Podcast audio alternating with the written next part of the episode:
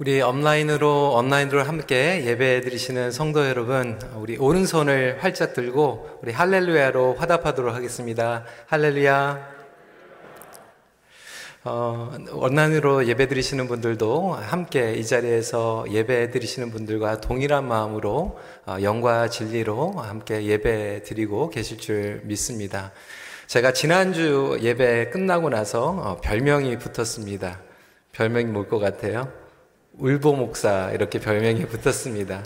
어, 토론토에 많은 분들이 어, 울보 목사라고 하는 별명 지어주셨고 심지어는 한국에서 우리 이면수 목사님 온라인으로 예배 드리시면서 저한테 우는 거 보셨다고 이렇게 어, 연락이 오셨습니다.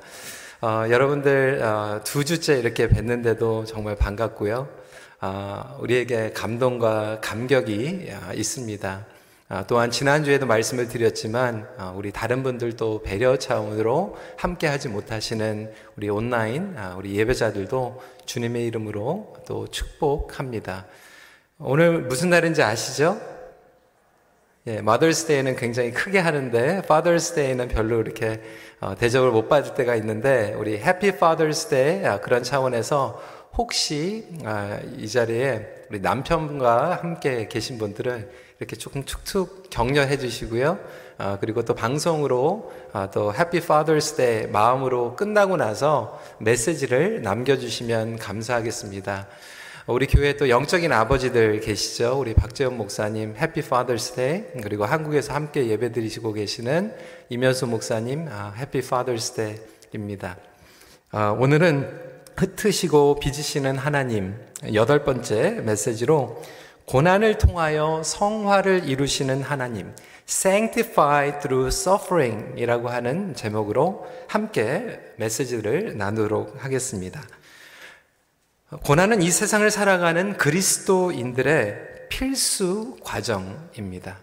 아, 별로 듣고 싶은 내용이 아니죠. It is a mandatory, it is a prerequisite uh, for our sanctification 이라고 하는 것입니다. 고난에서 자유한 사람은 한 사람도 없습니다. 이 세상은 고난의 연속이기 때문에 그렇습니다. 어떤 분들은 육체적인 고난 가운데 계시죠. 어떤 분들은 정서적이나 정신적인 고난을 겪기도 합니다.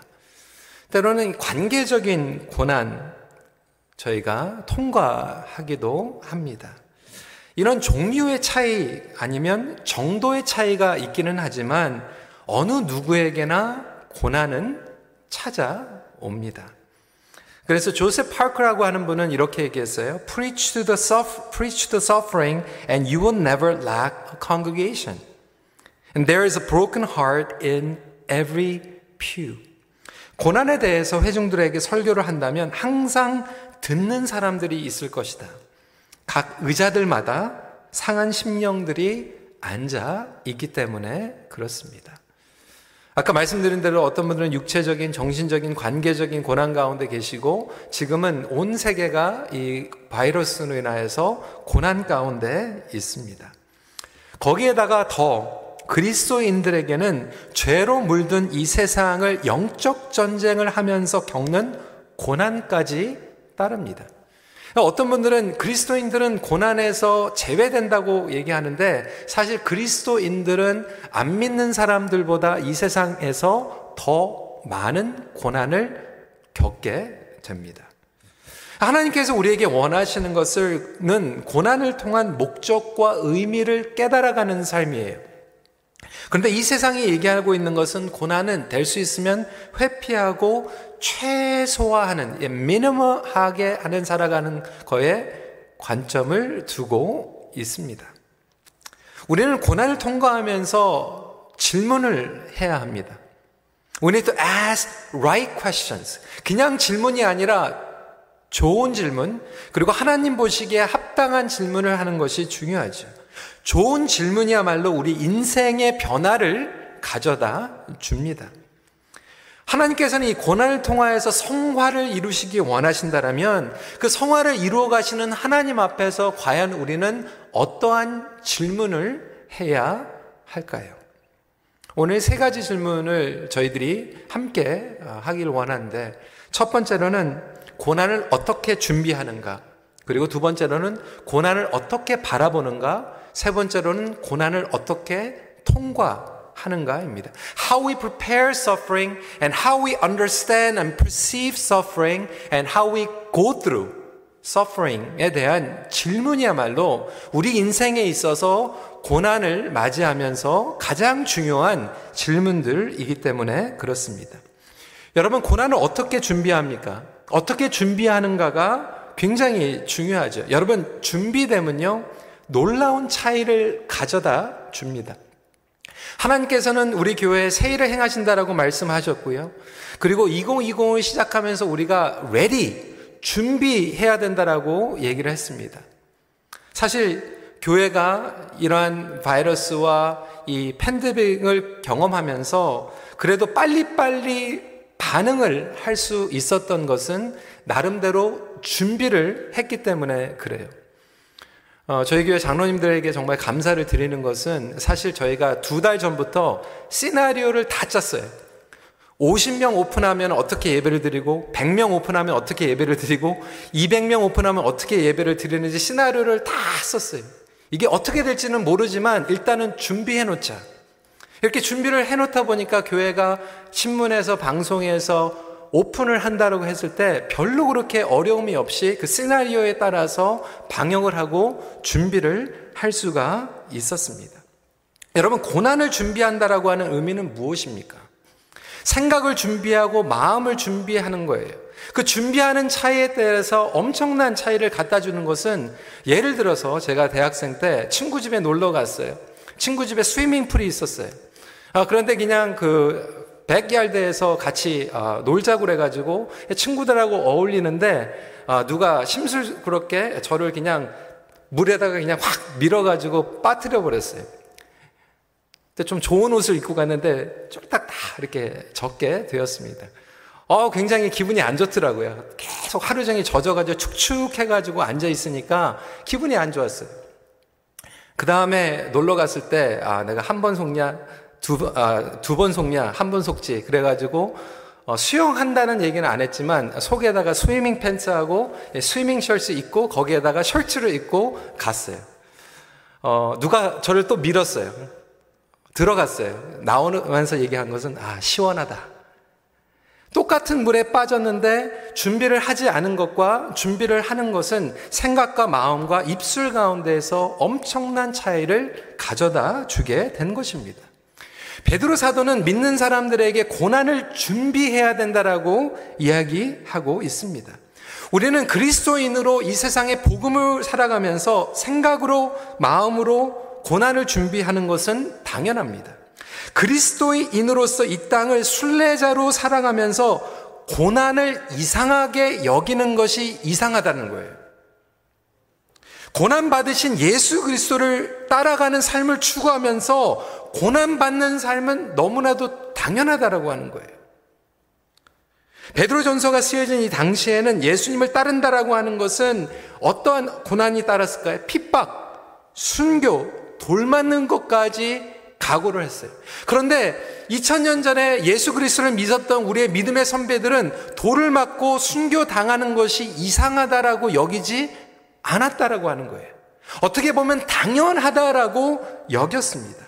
고난이 없으면 비정상적인 그리스도인의 삶이라고 여겼어요. 12절 말씀은 사랑하는 자들아 너희를 연단하려고 오는 불시험을 이상한 일 당하는 것 같이 이상히 여기지 말고 어떤 분들은 이렇게 얘기하죠. 2000년 아, 전이잖아요. 지금은 다르지 않습니까?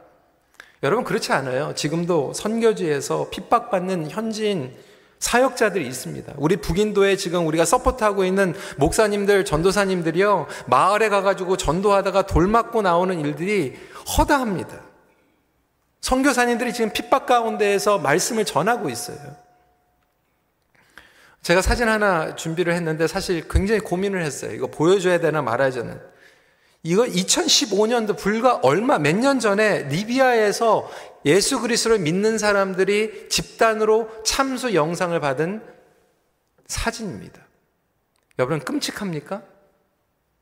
제가 이거를 공개를 하면서 어떤 분들은 어떻게 교회에서 이런 거를 보여줄 수가 있나 불편해 하실까봐 생각을 했어요. 그런데 여러분 한번 생각을 해보세요. 우리 형제 자매들이에요. 예수 그리스도를 믿는 우리가 예수 그리스도 안에서 한 몸을 믿은 믿음의 형제 자매들이 저렇게 죽어가고 있어요. 2020년도를 살아가면서 우리에게 고난이 없습니까? 그렇지 않아요. 어떤 분들은 아, 그런 나라에서는 꼭 기독교를 믿어야 되나? 그 나라의 종교를 믿으면 되는 거 아닌가? 그렇게 생각하시는 분들은 사실 기독교를 믿는 게 아니라 종교를 믿는 거죠. 아, happen to be 캐나다, 미국은 기독교가 대세니까 기독교를 믿는 거고 중동 지역에서는 모슬람이 대세니까 모슬람을 믿는 차원으로 교회 나오시는 분들은 불편하실 거예요. 하지만 예수 그리스도가 유일한 분이시며 예수 그리스도가 유일한 구원의 길이라고 하는 것을 우리가 정말로 믿는다라면 우리가 어디 있든지 간에 이러한 고난을 감당하는 믿음이 우리에게 있어야 된다라고 하는 거예요. 요한복음 15장 20절은 이렇게 얘기하고 있습니다. 내가 너에게 종이 주인보다 더 크지 못하다 한 말을 기억하라. 사람들이 나를 박해하였은즉 너희도 박해할 것이요. 예수 그리스도가 박해를 당하셨고 예수 그리스도를 따르는 모든 제자들이 동일하게 박해를 받을 것이다라고 베드로 사도가 얘기한 게 아니라 예수님께서 말씀하셨어요. 근데 여러분 우리가 이 고난에 대해서 당연하게 준비해야 되는데 준비하지 못하는 요소는 무엇입니까? 21세기를 살아가면서 우리의 문화는 어떤 문화입니까? 될 수 있으면 회피하고 싶은 문화예요. 우리는 이 pain, suffering에 대해서 굉장히 싫어합니다. 그래서 pain, 필들이 너무 많아요.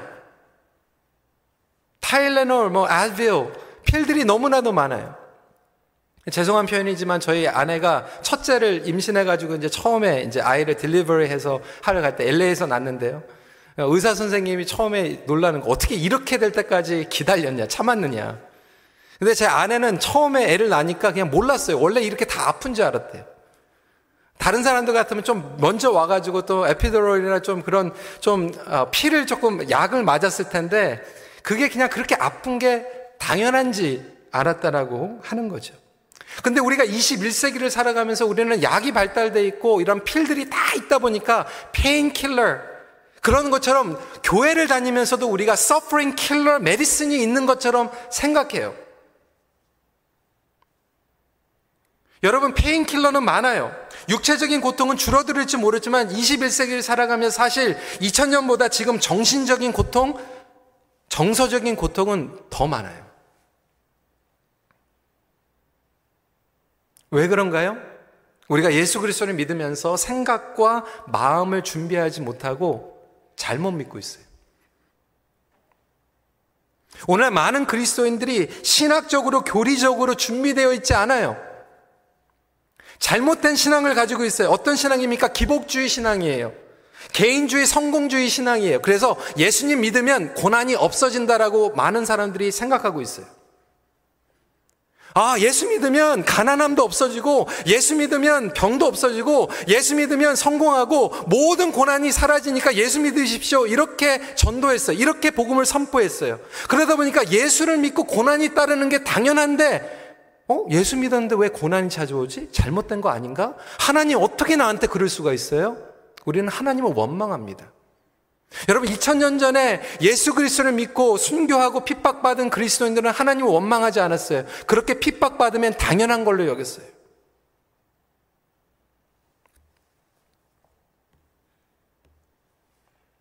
여러분 우리가 고난을 준비한다고 하는 것 오늘날 이 코로나 사태로 인하여서 하나님께서 우리 교회들에게 말씀하시는 내용들이 이제 리셋해야 되는 거죠. 우리가 정말 말씀을 제대로 알고 있는가? 교리적으로 제대로 된 신학을 가지고 있는가?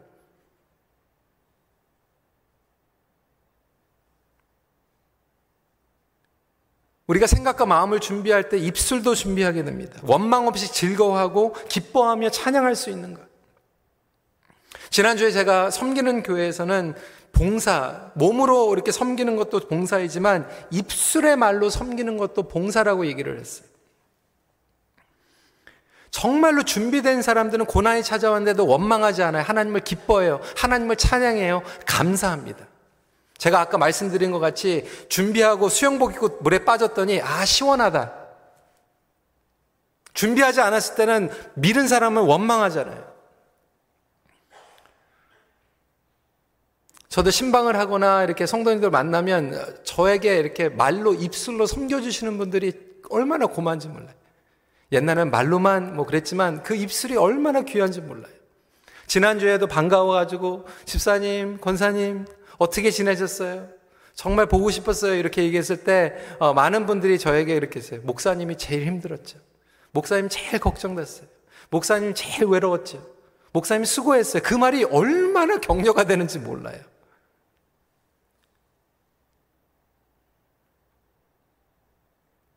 고난을 통해서 찬양하고 그 말 한마디가 치유와 격려를 줄 수 있는데 그것은 우리가 준비해야 된다라고 하는 거예요.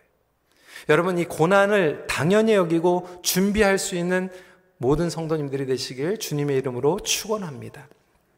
두 번째로 고난을 준비할 뿐만이 아니라 그 고난을 바로 바라봐야 돼요. How we perceive and understand suffering. 고난을 극복하기 위해서는 고난을 회피해서는 안 되죠. 그런데 그 고난을 바라봐야 돼요. 고난을 직시해야 돼요. 고난을 직시하면 그 고난이 보여요.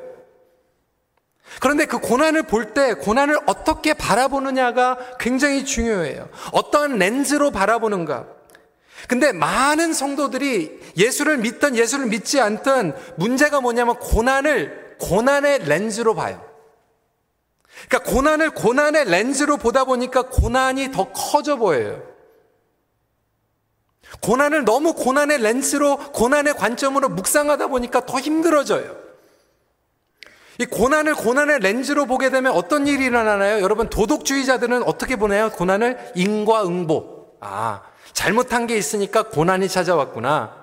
잘못한 게 있으니까 벌을 받았구나. 인과응보. 그래서, 아, 선을 열심히 하면 축복해 주실 거야. 열심히 다른 사람들을 도와주면 하나님께서 축복해 주실 거야. 인과응보. 고난의 렌즈로 보는 거죠. 어떤 분들은 힌두이즘, reincarnation, 인도에 가면요, 고난 가운데 있는 그 낮은 사회 계층 사람들이 그 고난을 어떻게 극복하는지 아나요? 아, 운명이야.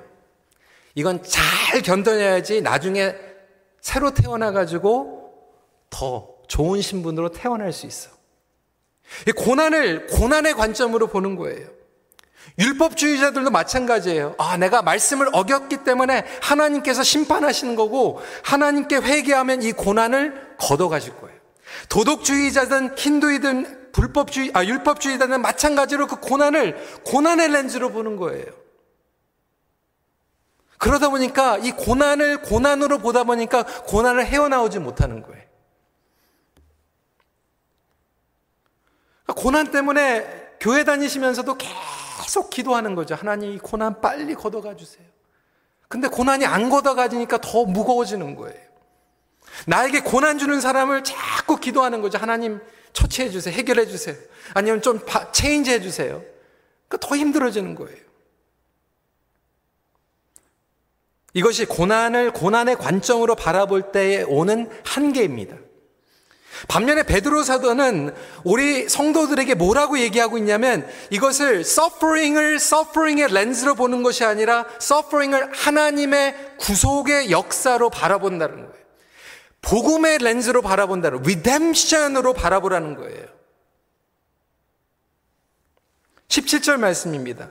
하나님의 집에서 심판을 시작할 때가 되었나니 만일 우리에게 먼저 하면 하나님의 복음을 순종하지 아니하는 자들의 그 마지막은 어떠하며 여러분 이 복음적인 렌즈는 뭡니까? 구속적인 렌즈는 뭡니까? 여러분 말씀을 보시면 나오잖아요. 인간은 타락했어요. 그렇죠? 죄가 들어옵니다. 죄로 인하여서 어떻게 되죠? 타락이 일어나요. 거기 표시 나와 있는 죄, 그리고 타락. 우리 인간은 죄 때문에 타락되어 있고 이 타락된 세상을 살아가면서 고난에 살아가는 거예요. 그 고난을 해결해 주시기 위해서 누가 오셨죠? 예수 그리스도께서 오셨어요. 예수 그리스도께서 우리의 고난을 감당하셨어요. 예수님께서는 우리의 고난을 안아주셨어요. 그리고 고난당하는 저희들을 안아주십니다. 그것이 구속의 역사이며 복음의 역사인 줄 믿으시기 바랍니다. 그래서 예수 그리스도 안에서 예수님께서 십자가에서 우리의 죄와 우리의 고난을 위해서 죽으시고 장사한 지 사흘 만에 부활하시며 승천하셔서 나중에 최후의 심판이 오실 때 하나님의 영원한 회복이 우리 믿는 자들에게 올 것이요. 영원한 심판이 안 믿는 자들에게 임한다라고 하는 하나님의 복음이 담겨져 있는 거예요. 그러면 저와 여러분들은 예수 그리스도의 구속과 회복의 이 중간 가운데에서 우리는 이 고난을 아직도 감당하지만 우리에게 승리의 약속을 주신 예수 그리스도를 믿어가면서 견딜 수 있는 거예요. 그러니까 고난을 고난의 렌즈로 보는 것이 아니라 구속적인 렌즈로 바라볼 때 우리에게는 이해가 오게 됩니다. 그래서 그때까지 예수님께서 우리에게 오셔서 지금 성화하고 계시고 고난을 통해서 성화하고 계시지만 나중에 회복이 일어날 때는 우리를 영화롭게 하실 줄 믿으시기 바랍니다. 이것이 복음이에요. 그래서 그때까지는 여전히 우리에게 고난이 주어지지만 그 가운데에서도 예수 그리스도께서 재림하시는 그날 예수님께서 영화롭게 되신 것 같이 우리도 영화롭게 된다라고 하는 약속을 바라보면서 견디며 승리할 수 있는 거예요. 여러분 코로나 바이러스가 해결이 되면 끝날 것 같아요? 더 다른 질병이 찾아오겠죠. 더 다른 문제가 찾아오겠죠. 그래서 하나님께서 우리에게 고난을 허락하시는 궁극적인 이유와 의미가 있어요. 이 빅픽처, 구속적인 픽처를 가지고 우리는 이해할 수 있는 부분이 있고 이해할 수 없는 부분이 있지만 이해가 안 될지라도 우리는 끝까지 주권자, 역사의 주권자를 신뢰하며 나아가야 합니다. 납득이 가서 따라가는 것은 설득이에요. 하나님 우리는 설득하지 않으세요. 하나님 우리에게 순종을 요구하십니다.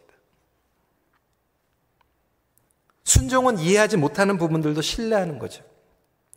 여러분, 아, 이 말씀을 전하기 위해서 제가 고난에 대한 책들을 여러 권 봤어요. 이 고난의 측면들이 너무나도 많더라고요. 복잡해요. Suffering is complicated. 너무 복잡해요. 고난의 여러 측면들이 있더라고요. 오늘 베드로 사도가 얘기하고 있는 이 고난도 여러 측면에서 우리가 봐야 됩니다. 우리 믿는 사람들은 너무 black and white로 볼 필요는 없죠. 좀 여러 dimension에서 봐야 돼요. 첫 번째로 A는 뭐냐면 정당한 고난이 있고 부당한 고난이 있어요. fair suffering이 있고 unfair suffering이 있어요. 어, 설명을 할까요? 만약에 어떤 사람이 술에 막 취해가지고 운전, 401에 운전을 하다가 사고가 났어요. 그러면 그거는 어떻게 보면 정당한 고난이다. 술 먹고 운전하다가 사고 났으니까. 그렇죠? 그런데 그 옆에 지나가다가 콜리전이 일어가지고 자기는 술도 안 마셨는데 스피드 리밋으로 가고 있는데 부닥쳐가지고 똑같이 사고가 났어요. 그거는 엄페어한 거예요. 부당한 고난이에요. 근데 이 세상에는 정당한 고난도 있고 부당한 고난도 있어요. 오늘 베드로 사도가 얘기하고 있는 거는 또 어떤 고난이 있냐면 의로운 고난이 있고 죄로 인한 고난이 있다라고 하는 거예요. 의로운 고난은 뭐니까 righteous suffering. 예수 그리스도를 믿기 때문에 우리에게 찾아오는 고난이에요. 선한 일을 하다가 다른 사람들에게 섬기다가 오는 고난이 있어요. 그거는 righteous suffering이에요. 근데 어떤 경우에는 내가 잘못해 가지고 감옥에 들어가는 것은 죄로 인한 고난이에요. 14절부터 15절까지 한번 같이 읽어볼까요? 시작. 너희가 그리스도의 이름으로 치욕을 당하면 복 있는 자로다. 영광의 영, 곧 하나님의 영이 너희 위에 계심이라. 너희 중에 누구든지 살인이나 도둑질이나 악행이나 남의 일을 간섭하는 자로 고난을 받지 말려니와. 그러니까 베드로 사도도 성도들에게 얘기하고 있는 거예요. 고난이라고 다 똑같은 고난이 아니라는 거예요. 의롭게 당하는 고난이 있고 죄 때문에 받는 고난이. 여러분들의 고난을 한번 생각해 보세요. 여러분들은 지금 의로운 고난을 받고 계십니까? 죄로 인한 고난을 받고 계십니까?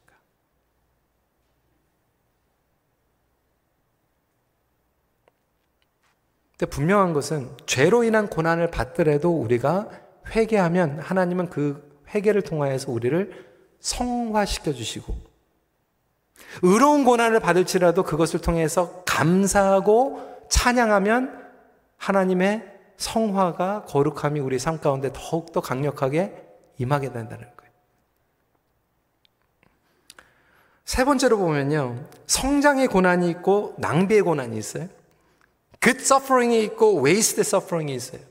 우리가 3개월 동안 대면 예배를 드리지 못했어요. 정말 예배당에 나와가지고 예배를 드리고 싶은데 예배를 드리지 못한 성도들 가운데 많은 분들이 그렇게 얘기했어요. 아, 예전에 예배를 드리는 게 너무나도 당연하게 여겼는데 이제는 예배 드리는 게 정말 목숨과 같이 귀하다라고 하는 것을 깨달았어요. 정말 하나님을 온 마음과 정성으로 예배하고 싶어요. 여러분, 그러면요. 그 고난은 성장의 고난이에요.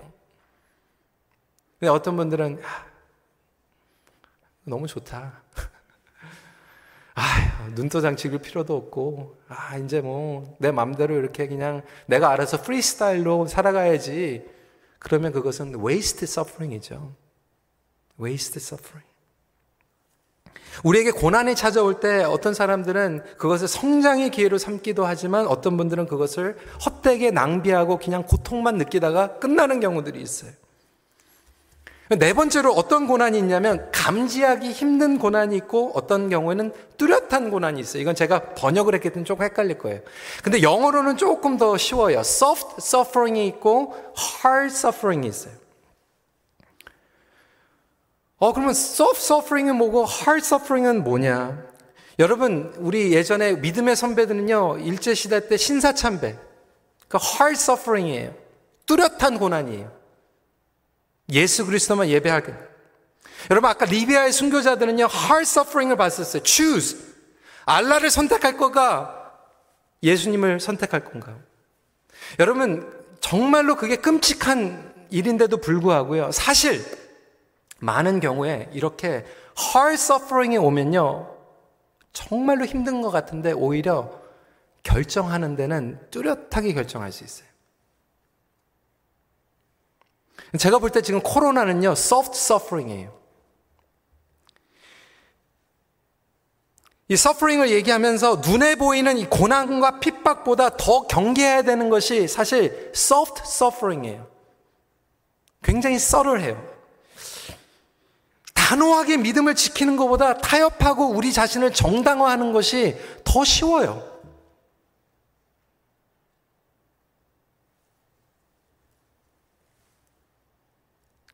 오늘날 21세기에 북미를 살아가면서 선진국에 살아가면서 우리에게 찾아오는 고난은 사실 hard suffering이 아니라 soft suffering입니다.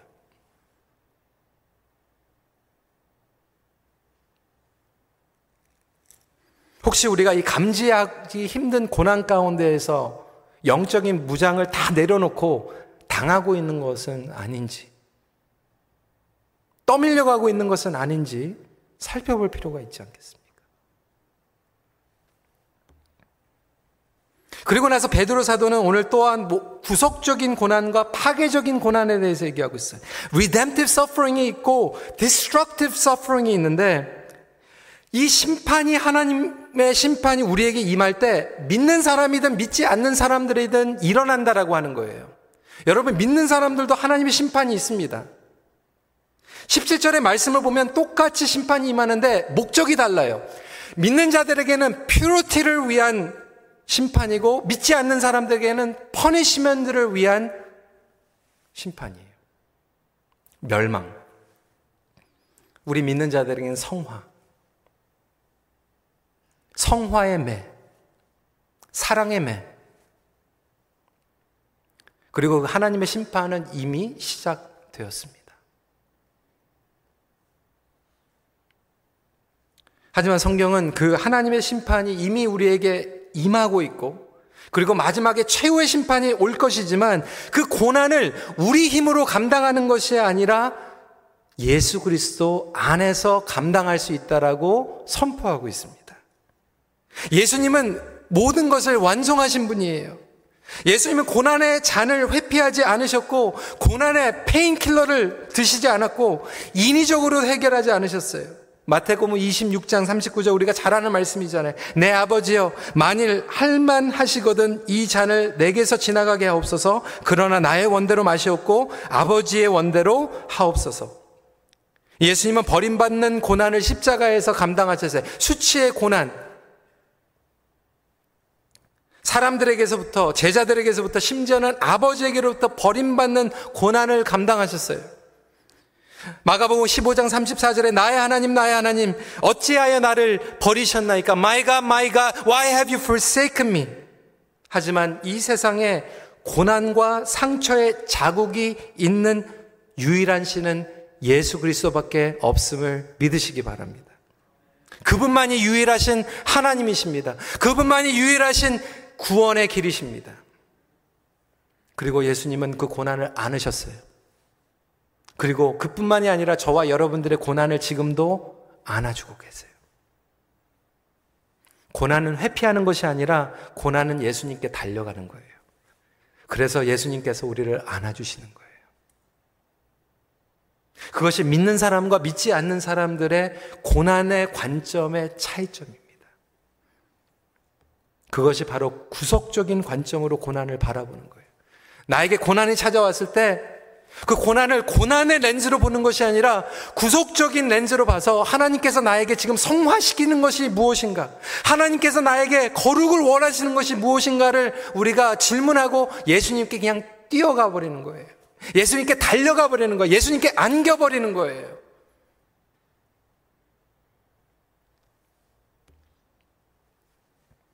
예수, 여, 여러분에게 관계적으로 고난 주시는 분이 있죠. 괴롭히시는 분이 있죠. 그러면 여러분 기도할 때 자꾸 그 사람 생각하지 마세요. 그러면 그 사람이 더 커 보여요. 그 사람이 더 괘씸해 보여요. 그 사람 때문에 더 힘들어져요. 근데 예수 믿는 사람들은 그 사람을, 그 사람을 머릿속에 안고 그냥 기도로 달려가 버리는 거예요. 예수님, 제가 힘들어요. 해결해 주세요. 예수님, 저 어떻게 할지 모르겠어요. 도와주세요. 예수 그리스도 안에 있을 때 우리의 고통은 구속적인 고난으로 성화될 줄 믿으시기 바랍니다. 마지막으로 고난을 어떻게 통과하는가? How we go through, how we pass suffering. 고난 가운데 담겨 있는 하나님의 뜻을 이루는 통과하는 삶이죠. 여러분, 고난 가운데 통과해야 할 것은 회피하거나 잘못 해결하는 게 아니죠. 여러분, 고난 가운데 잘못 해결하면 어떻게 되죠? 더 큰 고난이 찾아옵니다. 제가 온라인으로 여러 번 말씀드렸잖아요. 여기 막 뭐가 나가지고 이걸 인위적으로 해결하려고 그랬더니 더 커가지고 완전히 그냥 막 커져가지고 나중에는 해결하기 힘들더라고요. 조그만 고난을 인위적으로 없애려고 하니까 더 커지더라고요. 그때는 어떻게 해야 돼요? 항생제 먹어야 되더라고요. 고난을 우리가 잘못 해결하려고 하면 더 곰습니다. 더 번져갑니다. 여러분, 고난이 있으면요, 예수님께 찾아가야 돼요. 이 19절 말씀에 그러므로 하나님의 뜻대로 고난을 받는 자들은 또한 선을 행하는 가운데에서 그 영혼을 미쁘신 창조주께 의탁할지어다. 여러분, 저와 여러분들은요, 이미 구속적인 관점을 가지고 있어요. 복음, 죄, 타락, 구속, 회복 가운데에서 이미 final answer를 가지고 있어요. 최종 답안지를 가지고 있어요. 근데 문제는 최종 답안지는 가지고 있지만 순간순간마다 하나님께서 그것을 어떻게 해결하시고 내가 지금 고난 가운데 있는 이 문제가 최종 답안지와 어떻게 연결되어 있는지 모르기 때문에 어려운 거예요. 그렇죠? 여러분 모르시죠? 저도 몰라요.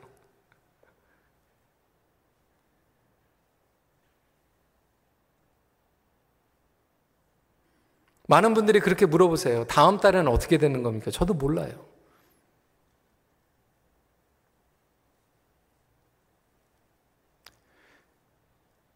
하지만 그 고난 가운데서 빅픽처를 가지고 있다라면 오늘 지금 이 순간 하나님께서 오늘 이 순간 우리가 깨달아야 될 하나님의 뜻을 매일매일 순간순간마다 작은 퍼즐로 알려주세요.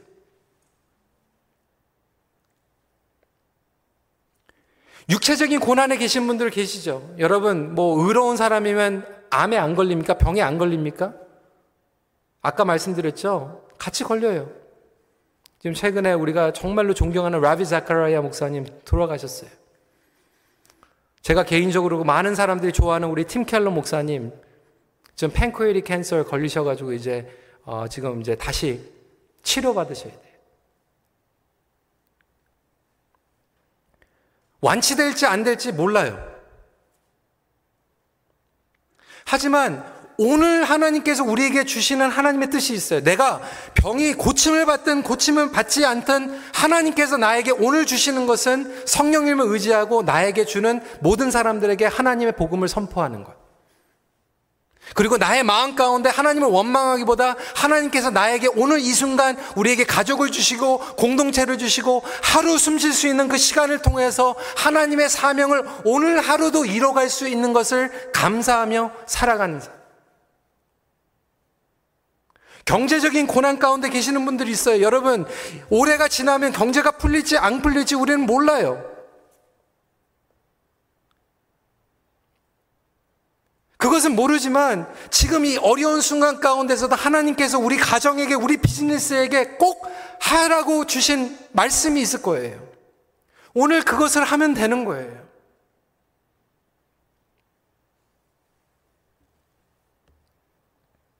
코로나 시대 후에 어떻게 바뀔지, 어떠한 변화가 있을지 우리는 다 몰라요. 하지만 나름대로 예측하고 준비해야 되겠죠. 하지만 최종 답안지는 하나님께서 가지고 계세요. 우리 다음 주 토요일 날은 목자 목녀들하고 사실 이제 이번에 한국에 굉장히 중요한 그 데이터 발표가 된 게 있어요. new normal 시대를 이제 교회가 어떻게 준비해야 되는가? 그래서 이번에 데이터 통계가 나온 게 굉장히 중요한 게 많이 나왔어요.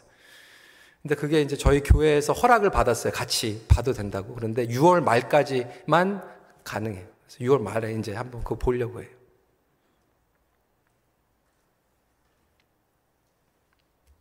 고난을 회피하는데 관심을 갖는 것보다 그 고난 가운데 내가 어떻게 반응하고 순종하며 나아갈 것인가. 나에게 보여주신 것들에 대한 감사. 집에서 온라인으로 예배를 드리고 있지만 가정의 예배의 회복. 이번에 귀한 간증도 제가 많이 들었어요. 우리 목회자들 통해서. 4대가 같이 예배를 드리는 가정들이 있더라고요. 4대가.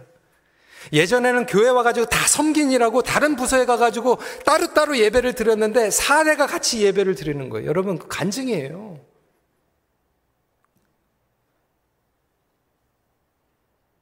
어떤 분은 교회 와가지고 정말로 갈등 때문에 수년 동안 용서하지 못하는 대상이 있었는데 하나님께서 이번에 보여주시는 거 하나님 빨리 교회 나가가지고 그 사람과 화해해 주세요. 놀라운 기적입니다. 이것이 매일매일 순간마다 하나님께서 주시는 작은 퍼즐들이에요. 우리는 빅픽처를 가지고 있지만 지금 작은 퍼즐에 주시는 하나님의 뜻 가운데 나가는 거예요. 교회에도 하나님께서 주신 뜻이 있어요. 이번에 뭘 깨달았습니까? 건물도 중요하고 프로그램도 중요하지만 그거보다 더 중요한 건 뭡니까? 사람이 중요하구나.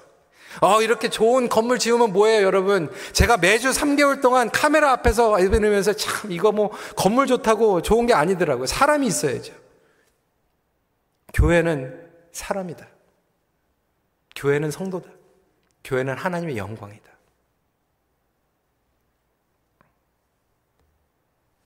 예수 그리스도 안에서 고난을 견디는 은혜를 주시고 그 고난을 견디다 보면 고난을 통해서 깨닫게 하시고 우리를 성화시키십니다. 그리고 견디다 보니까요. 어느새 그리스도를 닮아가 있는 거예요. 여러분 견디다 보면요. 닮아갑니다. 저와 여러분들 다 그렇게 지금 성화 과정 가운데 있는 거 아닙니까? 견디십시오. 살아남으십시오. 그런데 견디고 살아남다 보면 닮아가 있어요. 아, 죄송스러운 얘기인데요. 제 자신을 한번 돌이켜 봤어요. 저는 큰빛교회 담임 목사로 자격이 없는 사람입니다. 지금 봐도 자격이 없어요. 근데 돌이켜보니까요, 정말 지난 5년, 지금 6년째인데요. 한 10년 넘게 있었던 것 같아요. 시작하면서부터 우리 이면수 목사님 2년 반 동안 억류되셨고요. 그 좀 이제 풀고 이제 조금 새롭게 뭐 세일을 해가지고 하나님 이렇게 하려고 그랬더니 또 이게 코로나. 아, 제가 생각해도 참, 아. 그런데요. 그 고난을 여러분들과 같이 겪다 보니까 어느새 제가 그냥 큰빛교회 목사가 되어 있더라고요. 많은 분들이 저를 그냥 큰빛교회 목회자로 보시더라고요. 뭐 제가 뭐 프로브한 게 없어요. 제가 뭐 그동안에 뭐 더 공부하고 뭐 더 실력을 키운 것도 없어요. 그냥 고난을 견디다 보니까 그냥 돼 있더라고요. 여러분, 가정도 마찬가지 아닙니까? 결혼해가지고 고난을 견디다 보니까 남편이 돼 있고, 아내가 돼 있고, 엄마 아빠가 돼 있는 거예요.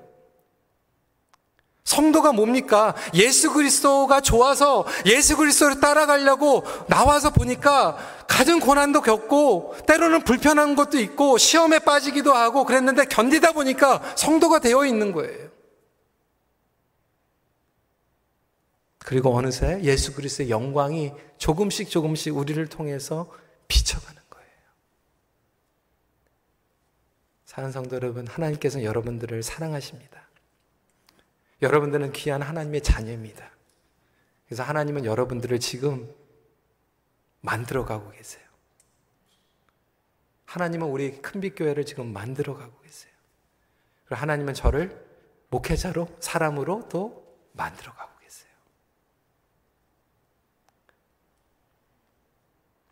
여러분 자꾸 painkiller 찾지 마세요. 예수님이 고난을 안아주십니다. 준비하세요. 그리고 고난으로, 고난으로 보지 마세요. 복음으로 바라보세요. 그리고 지금, 언제 끝나지? 그게 아니라 지금 주시는 하나님을 믿고 지금 주신 하나님의 뜻을 오늘 순종하다 보면 고난이 다 지나간 것 같은데 내가 만들어져 있어요. 그런 놀라운 간증이 우리 모든 성도들에게 있기를. 그래서 우리가 예수님을 face to face 만났을 때 주님 앞에 안기며 기뻐팀며 할렐루야 찬양하는 그날을 바라보는 저와 여러분들이 되시길 주님의 이름으로 축원합니다. 말씀을 마칩니다. 예수 그리스도 안에서 부어 주시는 은혜로 고난을 견디며 그분을 닮아가는 삶이 승리하는 삶입니다. 같이 기도하겠습니다.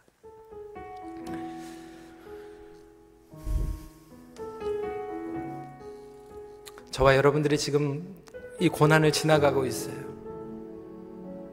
아니, 전 세계가 지금 고난을 지나가고 있어요.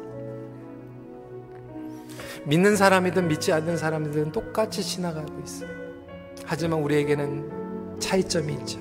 우리는 질문을 다르게 합니다. 하나님, 어떻게 준비해야 됩니까? 어떻게 바라야 봐야 됩니까? 어떻게 하면 잘 통과할 수 있습니까?